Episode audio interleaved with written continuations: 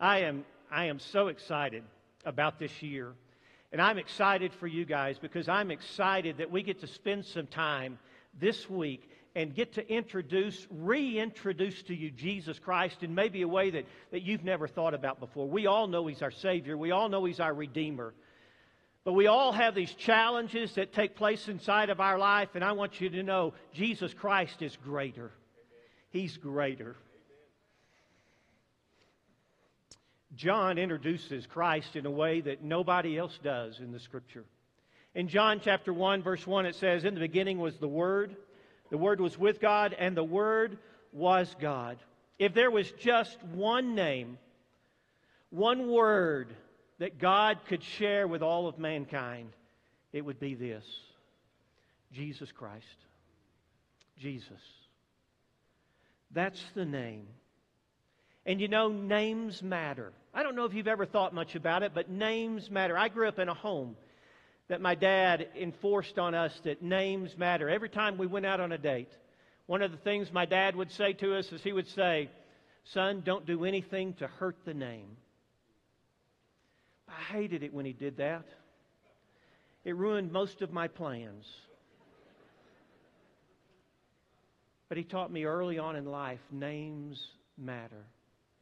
Names matter, and there is no name more powerful than Jesus Christ.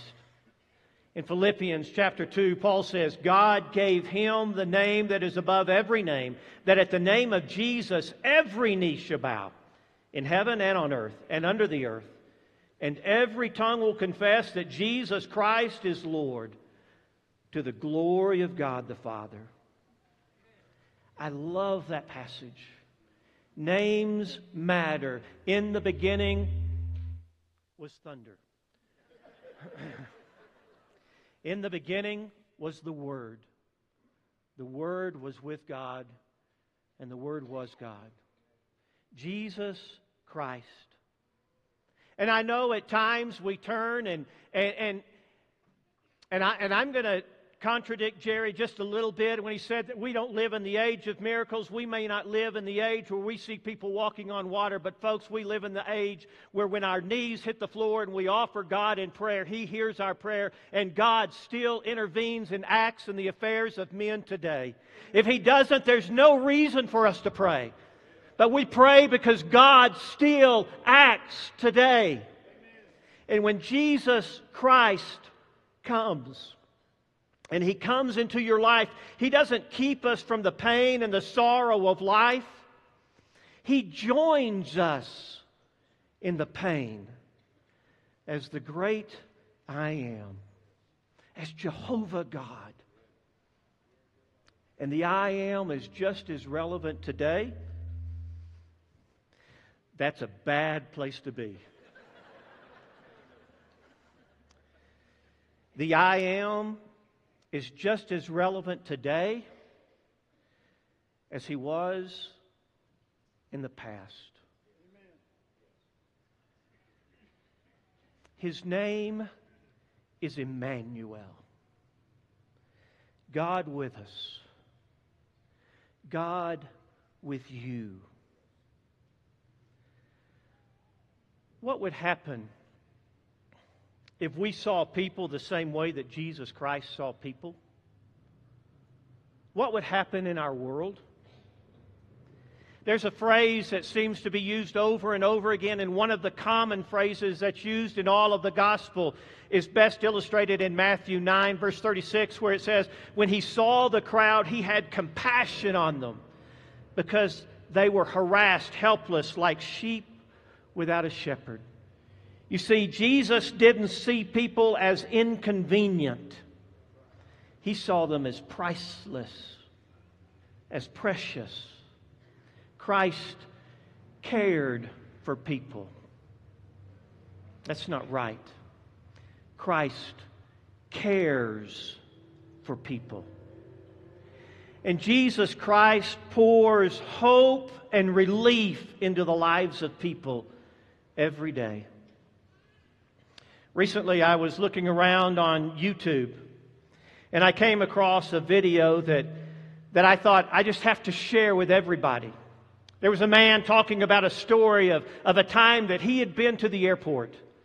He had gone, his name is Ryan, and he had gone to the airport on Christmas Eve, and he knew everybody would be traveling on Christmas Eve, so he got there four hours early because he thought he's going to take him a couple hours to get through. He likes to get a little refreshment before he gets on the plane, but when he showed up that Christmas Eve, and it happened to be a Sunday night, when he showed up that Christmas Eve, he said the airport was empty. He said, it only took me thirty minutes to get through T S A, and I went through, and now I have three and a half hours. What am I going to do?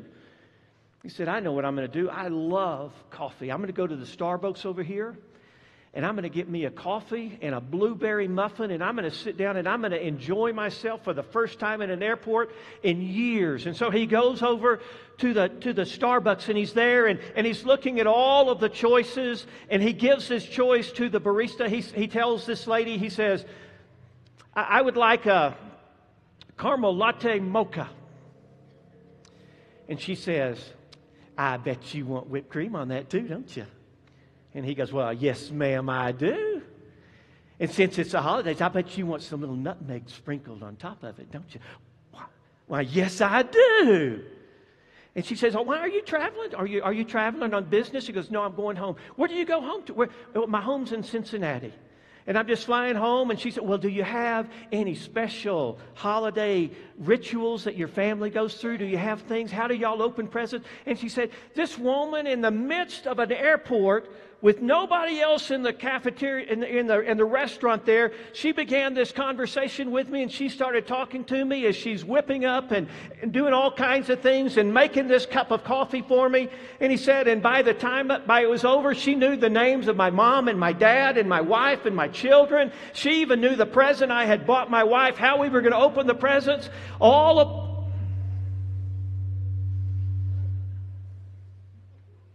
It's not me, I'm just standing still. All of the rituals that their family goes through. And she and he said, after I got, when I finally got my cup of coffee and I took it, I thought, that's the best cup of coffee I have ever had in my life. And he said, I've got to go back and tell her. And he go back to the lady. He says, ma'am, I don't know what you did, but you pour the best cup of coffee I've ever had. And she goes, oh, sir, I don't pour coffee. I try to pour happiness into the lives of every person who steps up here.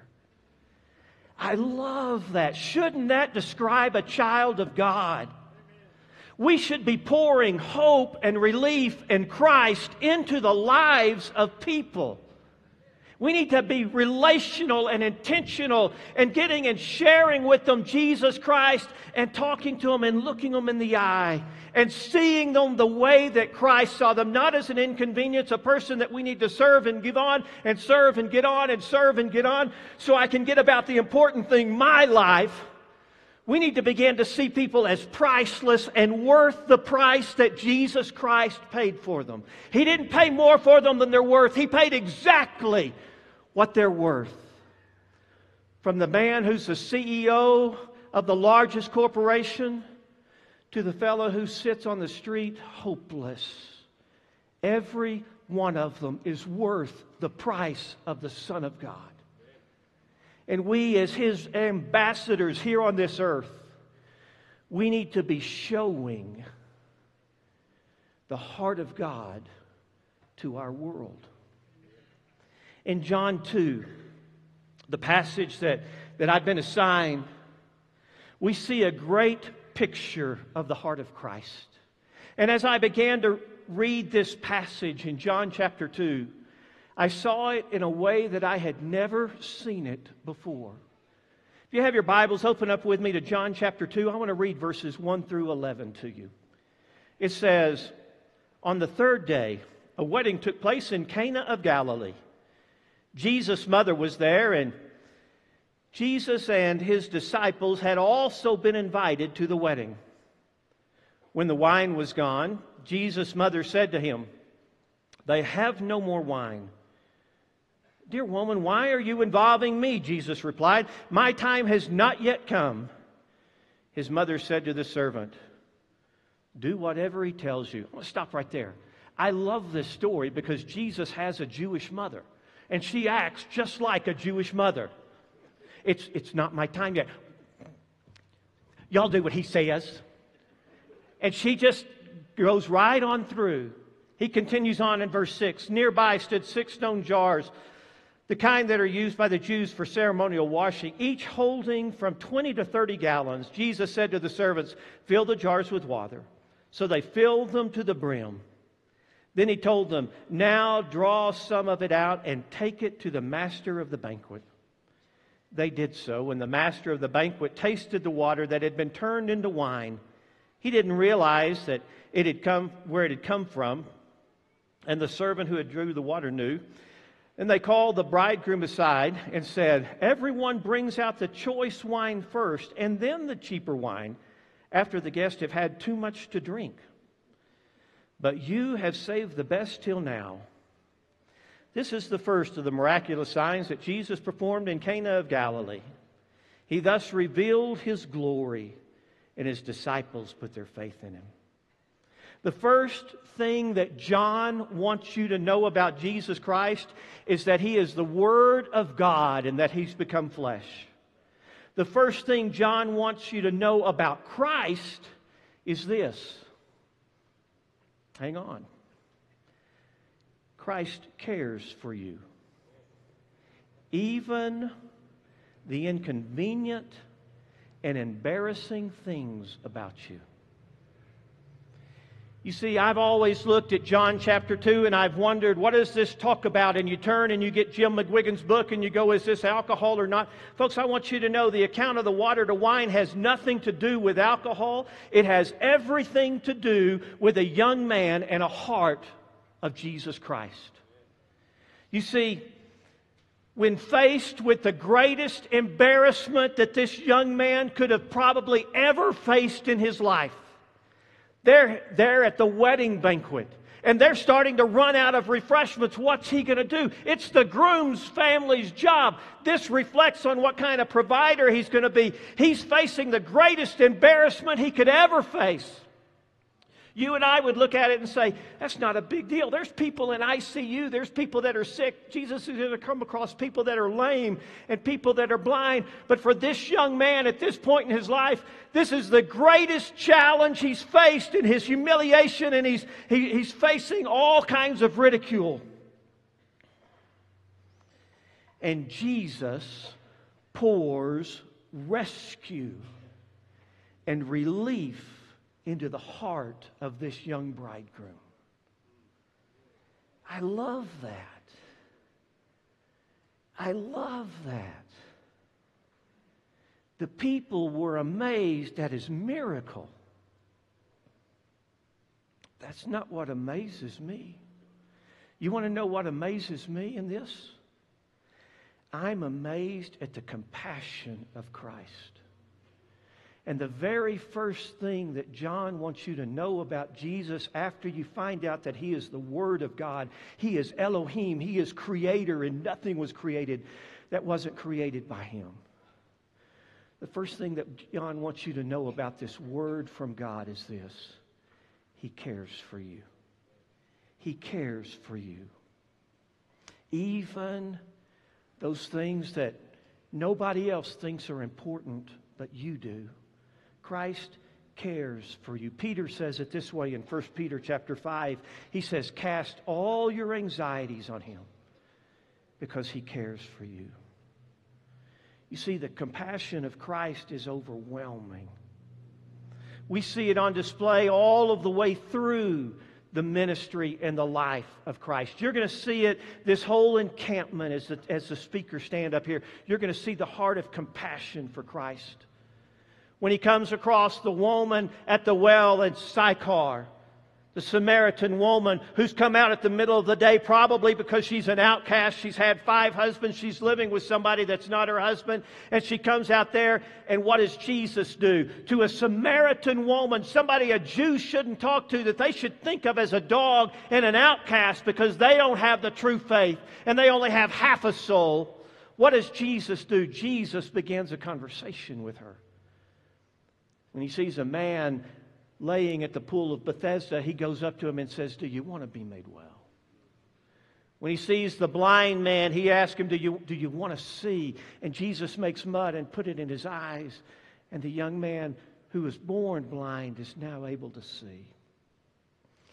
A woman is brought to him in John chapter eight, caught in the act of adultery. And the only person on the face of this earth that has the right to condemn her is the one who rescues her.